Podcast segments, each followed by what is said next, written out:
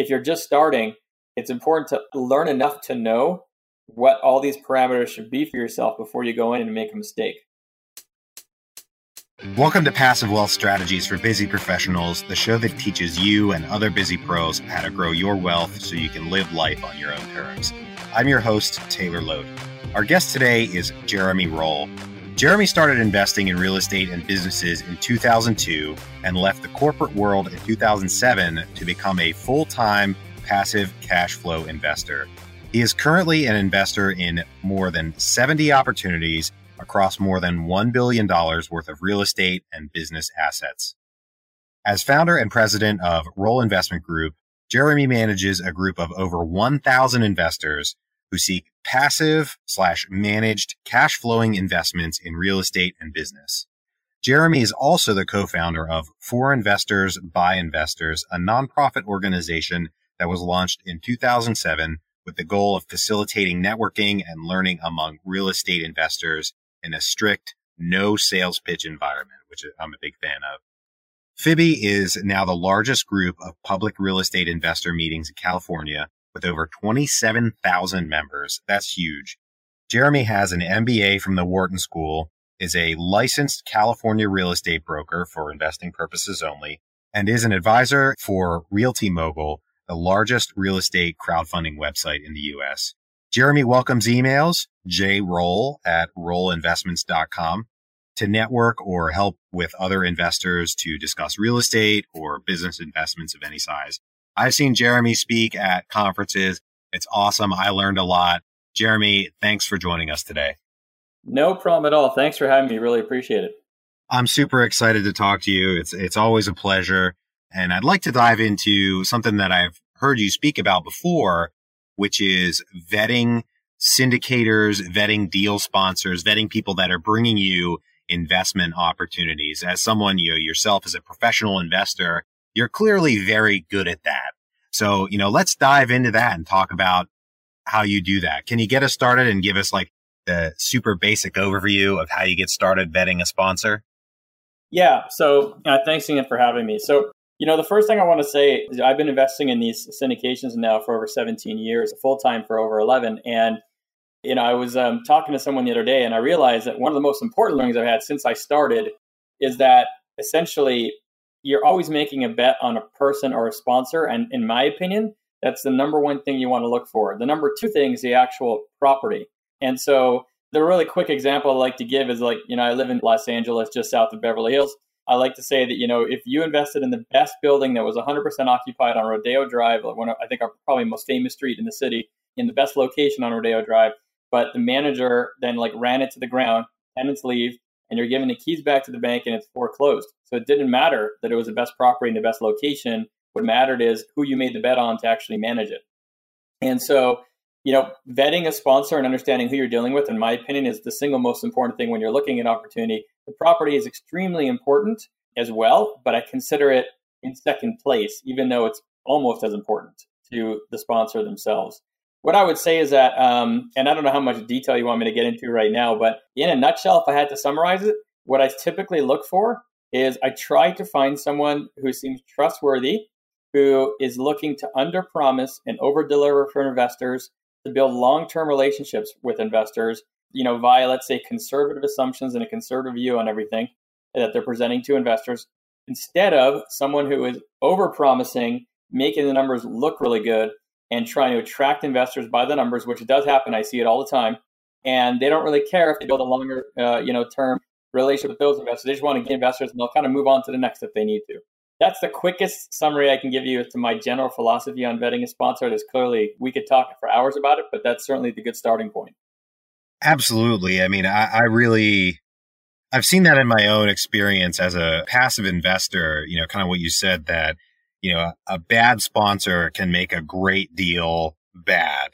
And a good sponsor should be able to run any decent deal, but a good sponsor is also going to be conservative and obviously trustworthy and all these other great things. And, uh, you know, personally, I have the first investment I made passively in a syndication. One of the sponsors was not trustworthy and, uh, took a little extra money from us. So that was a rough learning experience. We still made money on it, but it very much could have gone wrong. We certainly, you know, if you've ever read a PPM to the listeners out there, basically 100 pages of here are all the ways you're definitely going to lose your money. So we definitely could have lost our money and we didn't, but vetting the sponsors a little bit better could have shown, could have protected us a little bit. And uh, just for the listeners out there, you know, when I saw you speak and talk about this, I think it was a, maybe a half hour, 45 minute presentation. I mean, you've clearly got a very defined and detailed system. You were the best speaker at that conference for sure. I'll speak for the other attendees. And from what I can tell, you get very detailed. I think you said, hey, let's get into some of those weeds about how you look into the sponsors. I mean, I remember you saying about, I think, background checks and even further, you know, how do we get started vetting those sponsors like the professionals? Yeah, so background checks is definitely one thing I want to put out there immediately because honestly, I talk to literally hundreds of investors every year and, and maybe even thousands. And one of the most common denominators I find is that a lot of investors, the majority of passive investors, do not do background checks. And they've actually saved me several times over the course of 17 years. I don't know how many, but certainly probably more than five. And background checks are just really, really critical. I don't really know that much about a lot of the online services. I use something called TLO, which is actually owned by TransUnion.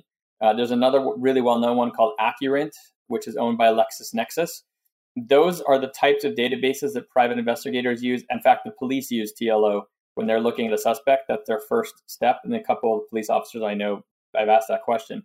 And so they're hard to get access to those databases. If you cannot get access to those, and I can kind of give you a little more detail about what the requirements are and stuff, then you can always hire a private investigator to run the check for you. And granted, it will be more expensive, but you'll be getting hopefully if you have an experienced private investigator that can actually give you some really good insight and probably much more insight than i would have reading it but that's number one is always do background checks i'm glad you actually touched upon that because that is very very lacking in my opinion another thing i want to point out too and you know you're asking about kind of the tricks and the, the actual details of what i get into so when i run a background check what i do is i always run background checks on all of the managing members within the manager llc and I always basically say to the each manager, I say, look, I'm going to run a background check. I need your name, address, and date of birth. And is there anything I should know before I run the background check that you just want to let me know of? Maybe there's a good explanation for, something like that. So, two very important pieces to that. Okay. Number one is the reason why I asked for the name, date of birth, and home address is it's a bit of a test. So, you know, I don't ask for social or anything like that, but if somebody's concerned about giving me their date of birth or their home address, that's already kind of throwing up a yellow flag. I've got to look into, like, I need to better understand why, for example, um, because it's really rare that somebody pushes back on that. Another thing, too, is that the reality is that unless someone has like a name like, you know, Stephen Smith, a very common name, I can actually run a background check on someone just with their name and probably match up who they are, just knowing their email address and their phone number. So I actually ask for the, those pieces of information mostly as a test. It's also to 100% match up that I have the right person to make sure I'm really analyzing the right person. But that's one test that I do on the sponsor right there. And the other thing that I was mentioning I do is asking if they actually have anything they want to tell me. And, you know, that's another test where, and actually, I'm also giving someone the benefit of the doubt, which I think is fair because what I have found over the years is that sometimes something weird comes up on a background check and you don't have all the details to understand exactly what it was. It could have been a police stop, it could have been a minor arrest, or whatever it is. And if the person gives you the upfront look, you know, 15 years ago, I was transporting, you know, my gun in my trunk, but I didn't realize that like I wasn't allowed to leave it in my trunk, but it was my gun, and so that's what that is. You know, that seems to be, you know, assuming they're licensed for the gun, that seems to be a reasonable explanation, right? But often, or not often, but sometimes somebody will not say anything to me. And then I start finding stuff because maybe they're thinking it's going to come up with like five or 10 years of information, but it goes very far back. And so that's another test to see if they're just being completely transparent with you. And I find that someone who's going to take the time to explain something up front and warn you of something, you know, that starts to kind of like break down the barrier. Okay, maybe I can start to trust this person. So those are a couple of tests I do even within the background check. So it goes beyond just doing a background check. There's certain things you can do to like test them. And I, you're going to find on this podcast that one of the common themes that I'm probably going to tell you is that I do a lot of testing. And I'm talking about reading between the lines, asking them questions, not necessarily because I care about the answer as much as how they're answering it, other things to really understand who is it that I'm dealing with. Okay, so you're first starting with vetting the team. You know, is there anything else before we move on to talking about the opportunity? Is there anything else related specifically to vetting the team members that you want to bring up? So let me give you a high level about how I actually go about asking some questions before we get into the actual opportunity. So what I'll do is I'll review uh, the documents. I'll create a very long list of questions. Probably send some of the questions via email first, see what their answers are. Then I'll schedule a call. And the point of scheduling a call is to get more details on some of the questions that maybe weren't fully answered, et cetera, or maybe I want more detail about certain things. But the other point of the scheduling the call is that I want to hear how people are responding to me. So let me give you an example. Let's say I ask somebody why they used a 2% inflation assumption on rent increases for a multifamily deal, because that seems a little low to me. If their answer to me is, well, we use 2%, even though we think it's going to be 3%, we use 2% to be conservative. So we think that we might do better than that, but we don't want to like give investors the wrong impression about what the returns might be. Okay.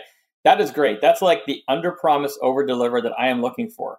You're probably only going to hear that on a phone conversation, right? In terms of how they say it and what they're saying to you.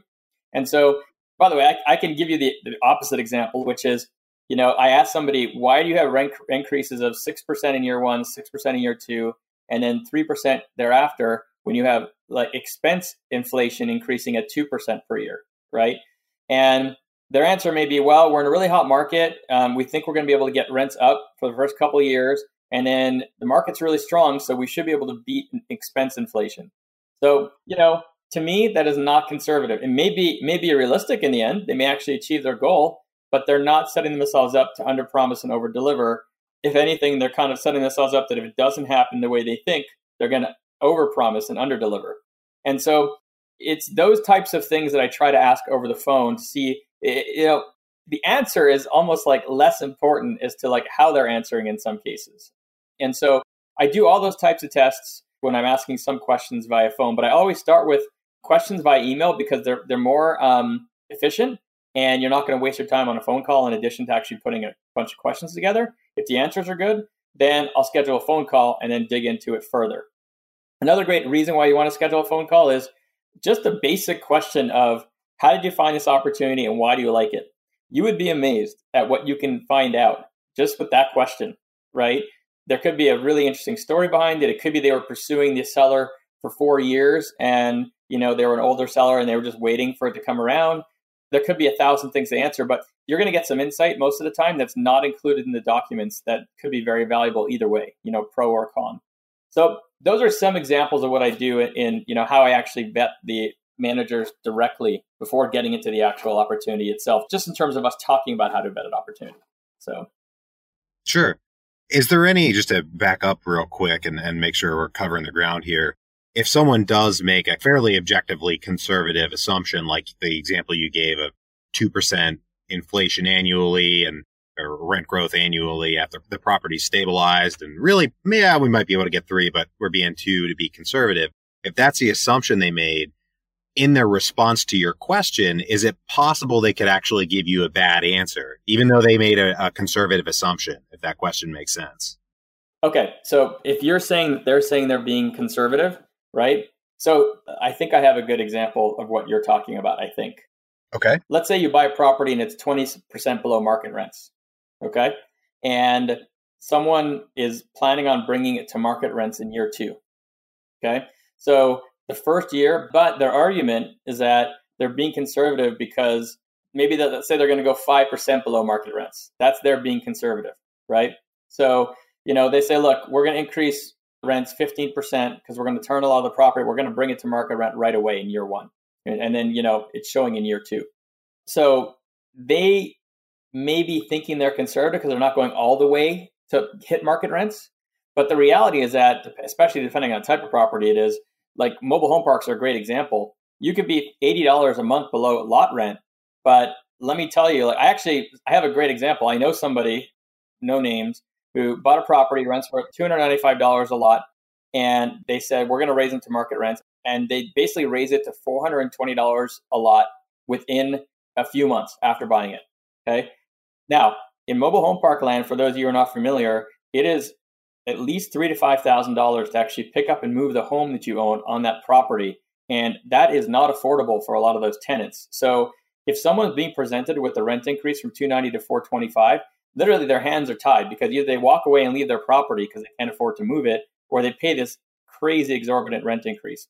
So what happened? Literally, the residents called the media, you know, brought them in, showed them what happened. Media started to make a stink. And then I'm not even exaggerating, the state got involved and literally passed rent control laws because of this one incident on this one property across the entire state, right? Because wow. the residents got so upset that they brought the media in and it got the politicians' attention and they got involved. But here's the thing: if their argument would have been that they're bringing rents up from like 295 to 385 because market's at 425, that's them saying, "Oh, we're being conservative. We're leaving forty dollars on the table. We're going to be, you know, we're going to be 10 percent below market rents, right, in year two." But my argument is that well, that may look conservative on paper, but in actual execution, that is a huge, huge like kind of uh, how to run a mobile home park 101 error. Okay, that you're taught when you're learning how to buy these things. And so I got, I don't know if I answered the question well, but they may position it as being conservative, but that's still not okay. Is that what you meant? Not exactly. I think if you objectively thought, say, going back to your example of an assumption is objectively conservative, we'll just take that as a given. Like you agree that it's objectively conservative and you've asked the sponsor just justify this assumption a little bit and they give a bad answer, even though it is conservative.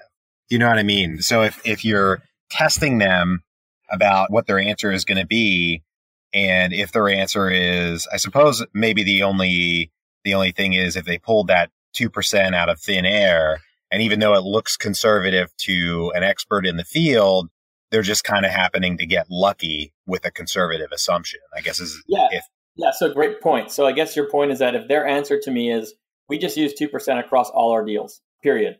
Yeah, there you go that's really not a good reason, right? And it's actually not what you think you're going to hear. And what's so interesting is that you can read the documents, look at the 2% and say, oh, these guys are really conservative. That's a really good sign, right?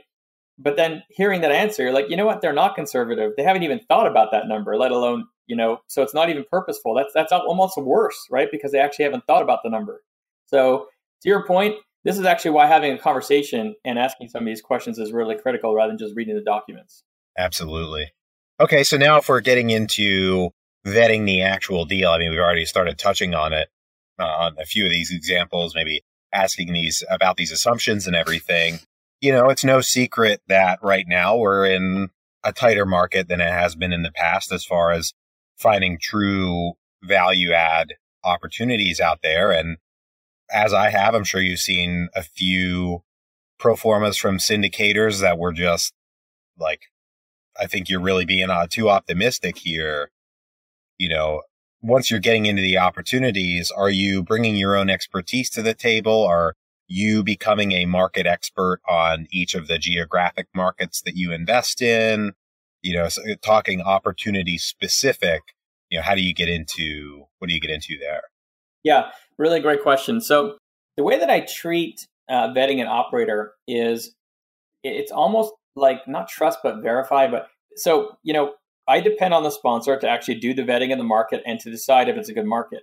Okay, if I don't know the market at all and I've never been in it before, the first thing I'll do is I'll ask them why they like the market and hear you know via phone what they think about the market, why they like it. Sometimes it'll be great answers. You know, population increase this much, this much this year. Uh, economy is building up. We talked to the Chamber of Commerce. We like what you see or even like we've been in this market before, we understand it, you know, here's why we like it, it's been growing for a long time, blah, blah, blah, right? But what I always do is ask the questions as to why they like the market and understand that better. I almost always fly to a property and walk it before I move forward with a sponsor. And I always ask their take on the market at that point. In fact, I usually have them drive me around. Forget being at the property. You want to drive around the surrounding area and understand why they like the location and what they saw around the area. And that's also really telling because if they can give you a really good one hour tour of the surrounding area and they start pointing all the stuff out to you, man, you know they've really thought about this market, right? Whereas if the answer is, you know, here's this retail strip center, we're on the corner of Main and Main, and there's X amount of traffic count. That's all very important for retail, for example. But you know, if they can't tell you that there's limited retail supply, there's no more building. Here, let me show you where the next strip center is and like kind of what's been going on lately. Here's our competition. By the way, here's all the residential that surrounds us. There's a limited amount of, you know, nobody can build any more of this type because of zoning. All these other things are taking you on this tour. You really start to get some insight as to whether they're doing their job. So that's that's number one. Now, if it appears as though they've done their job, what I'll do for a specific market to really be 100% comfortable is I'll start pulling data of how has the growth really been? It's almost like a trust but verify at that point. Is the growth really what they say? Who are the biggest employers? You know, is it dependent on one employer or many? What's the population trends over the past 10, 20 years? And what is the population growth forecast going forward? What's the unemployment rate compared to the national average? You can find a lot of these things very, very easily and very quickly online. And so, in the end of the day, I like to kind of bet that they've done a lot of research, but then in the end, it's like a trust but verify type of thing. And I, you know, to me, all the aspects, I'm not an expert in running any of these individual types of properties, even though I'm invested across many asset classes and over 70 deals. So I'm never going to be able to assess a property and a market as well as a sponsor who's really experienced, in my opinion. So you're trusting them to do that work, and then you're verifying they've done it correctly and that you know they really know their stuff. Hmm, very interesting. So I wanted to to pivot. Let's say if we're talking to somebody out there who has not started passively investing or they're they're thinking about it, maybe they've got some stock holdings and there's been a lot of noise in the markets lately. I certainly don't blame anyone for wanting to pull their money out of the stock market. I know I have. You know, getting started, what in your opinion, and just giving your opinion, what makes sense? What's the right profile for someone getting started as a passive investor in syndicated real estate deals, all the way from, you know, do you only think only accredited investors should get involved? Do you think you should have a minimum, you know, liquidity of a couple hundred thousand dollars? I mean, just some of your opinions around the profile of an ideal passive investor to head down this path. Yeah. So, just first thing I'll say is I'm not an investment advisor or a financial advisor. So, anything I'm sharing just my perspective as an investor here. A few important thoughts I think that come to my mind. And I also want to just give the caveat that my personal focus is very low risk. I focus on 80 to 100% occupied, stabilized properties that may or may not have any value add upside. So, the reason why I got into all this 17 years ago is was for more predictability. So, I look for more predictable cash flow. And when I say more predictability, I mean compared to the stock market, for example. So, my mindset is all about predictability and lower risk. So, with that in mind, in terms of how I'm answering, if someone's looking for a similar profile to that, because that's what I understand, first thing I'll say is um, if someone's older and they're retired or looking to retire, it's very important to understand that there's a lack of liquidity in these types of opportunities. A lot of people don't realize that it's actually against the law to sell your shares in a syndication. I believe for the first 12 months, that's an SEC law. You're not allowed to flip your shares. And so that alone can be an issue. Whereas if you have a family emergency, you don't have enough savings, for example, and something comes up three months later, that's a big problem. Even if the operator is willing to buy your shares back at par, you're actually breaking the law by selling them. Theoretically, right? I'm not saying that, you know. So that's one important thing to consider. Another thing is, you know, from a cash flow perspective, when you're investing in these opportunities, typically I'm investing for a five or 10 year period, even more commonly 10 years. I'm looking for as predictable as cash flow as possible my mentality going into these is because of the lack of liquidity, they're very hard to sell and they can't be sold for the first year. You have to be very comfortable with the idea that your money is going to be locked up for a long time.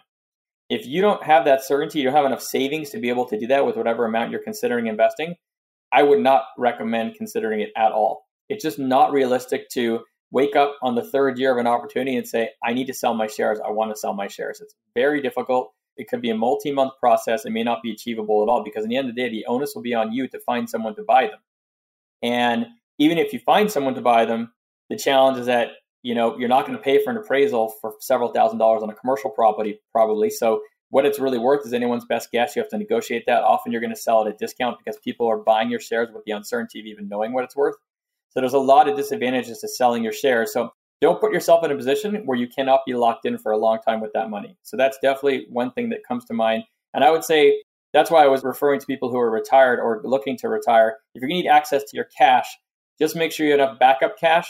I mean, predictable cash flow is probably very appealing to a lot of retired people, but don't get into that position unless, you know, you have that backup cash. Number 2 is that when you're passive, I like to tell people that I consider myself someone who trades control for diversification. And that, by the way, is to me like is the difference between me being active and passive is really control in exchange for diversification.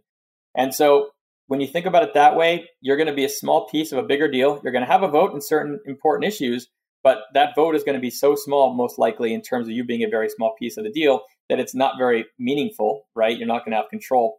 And so you got to be comfortable being passive and being willing to make a bet on other people. I have conversations with people all the time who are more active investors or active mindset or just like to have control. Nothing wrong with that, but just not the right fit for them, right? And so that's something definitely to consider as far as whether it's the right personality. Another another thing I would say is that if you're uncertain as to whether passive is the right thing for you, I would strongly recommend you take enough time to sort it out up front. Because what I like to tell people is that let's say you're more of an active mindset and then you put your toe in the water and you go into one, two, three, four passive opportunities. What I would say is that if you decide after the third opportunity this is not the right thing for you, you want to be more active, now you've got a problem. Two problems. One is that you've only invested in three opportunities and you have not gone for the control, you traded control for diversification. You haven't achieved the diversification. Well, the problem with that is that now you've got more risk across very few operators because you haven't diversified across operators, geographies, and asset classes. That's the three things I look to diversify across. You're not diversifying enough, and now your your risk is increased on that perspective. And then furthermore, it's very hard to sell your shares, like we talked about. So you can't kind of like turn around and backtrack on that path and go back to the active path. So you've got to be very careful and make sure that the passive piece is the right fit for you before you start going down the path. Um, that's another very important thing. Um, I will address that, you know, as far as how much money to have, well, first of all, that depends on how much of your portfolio you want to allocate towards you know, these passive opportunities. That's going to be different for everybody as far as comfort level. I am personally 100% allocated to passive. That just I, I literally have zero ownership in stocks. Ironically, the one ownership I have in stocks is with a friend of mine who runs a fund that's shorting the stock market to try to benefit from downturn. But the irony about that is not just a short part; it's actually the fact that I don't even have control because that's a passive investment in a fund. So it's not even technically directly in stocks. So that's a question of how much you want to allocate. I would recommend going very slowly, take a lot of time to learn before you actually dip your toe. And also, I consider it a very dangerous time to invest right now. You know, asset prices are very high. I am sitting mostly on the sidelines, not fully, but mostly. And you don't want to start at the wrong timing. A funny thing about real estate is that, you know, if you invested in a deal in 2010, if it was even mismanaged to a degree and you sell it in 2017, you probably were okay right? As long as it wasn't a total disaster. Well, if you invested in an opportunity that was really well managed, but you invested in in 2007, it could have been a total disaster, right? Just because of the timing. So just understand, whoever's listening, that the timing right now is very, very challenging. It looks like we're right at peak pricing, and you know you may want to wait until there's a downturn, or at least a year or two for to learn more before you really decide, educate yourself enough to decide that the pricing makes sense. So I think those are all important things. I didn't really directly answer your question about how much money to have, but it's it's you know you can find minimum investments starting at about 25,000. 50 is probably the most common easy point to find. So if you can't get diversified in my opinion across 10 to 20 and preferably 20 or more opportunities in $25,000 chunks, not sure this is necessarily the right fit for you to go down. So that's a bit more of a specific answer. Okay, great. I like that. And you know, when I first got started as a passive investor, I realized that mental barrier for me would be a little bit lower if I used capital that, hey, I'm not going to be able to touch for a while anyway. So I made the decision for me personally to start investing out of my uh, self directed IRA because I've got a while till I can touch that money. It's patient. I'm, you know, it's going to be locked up anyway, no matter where I put it. So I might as well invest it in this asset class that I'm interested in. But, um, you know, I, I definitely agree that being quote married to uh, a syndicator or a team for a long amount of time can be daunting. I mean, I've passed on opportunities with really awesome teams who I fully believe in, uh, and I believe in the opportunities, but the time horizon was 10 years and 10 years just doesn't fit with what I'm looking for right now. So, you know, I passed on quality opportunities that I'm confident are going to make money just because I wasn't comfortable with the time horizon. So that's just my own experience there. Yeah, I just want to point out it's, an interesting point here that you know you're not comfortable with 10 years. I actually am only comfortable with seven or 10 years right now. And by the way, neither of us is wrong. That's kind of the point, right? So if you're just starting, it's important to learn enough to know what all these parameters should be for yourself before you go in and make a mistake. So the learning process is very important. And also, don't just copy what other people are doing. You got to learn it well enough to understand what is optimal for you and then go and pursue that strategy. Jeremy, what is the best investment you've ever made? Now, do you mean real estate investment or overall like ROI investment? That is your call. Okay. Well, man, I have a few. So, um, the best overall return on investment I've ever made, which I call a lottery ticket, I invested in, very rare for me. I've probably only invested in 10 startups here in the last 10 years, but it goes back to what we talked about at the beginning. When I'm looking at a startup, it's all about who's running it. I'm always, if I have to just make a bet on a person I know has been very successful, I go for it. And I invested in a, um, in a startup and I basically bought shares at about 26 cents a share in the seed round. Current price as of a couple of years ago is about $13.33. I've run the numbers on it and it was like, it just almost didn't make sense. You know, like in terms of like the percentage ROI, it was something like 10 or 30% a month for years. I don't even know. So, and by the way, so the time frame I've had so far to get to that point, actually the shares got to that point in about two to three years, just to give you an idea. So yeah, wow. and again, there's they're liquid. I've sold a little bit of it, but I've got I'm kind of in for the wrong long run. I don't know what's going to happen. You know, you've got all that that kind of thing. But it was pretty amazing situation. So that's kind of the best return I've ever had. The most consistent cash flow best return I've ever had is some ATM machines I've invested in that over 10 years and they're still going have averaged about 35%, you know, not exactly, but roughly uh, per year. Uh, I get monthly checks. So that's been really good. And then the best commercial real estate deal I've invested in was, and when I say best, I mean just from like a quick return, which was completely unexpected. I invested in a two story office building, just mostly dentists and doctors in Calgary, Canada, back in 2005. We bought it for 5.5 million. Frankly, just bought it for cash flow, you know, 10%, 11%, 12, whatever it was at the time. And uh, we got an offer for it unsolicited. Uh, it was either one or two years later for about 12 million. We hadn't even started the value add. We basically put no extra money in the building. And, you know, for some, that's probably like an average deal if they do a lot of value add. But for me, who's just stabilized, that was a very unique situation as far as uh, unexpected ROI.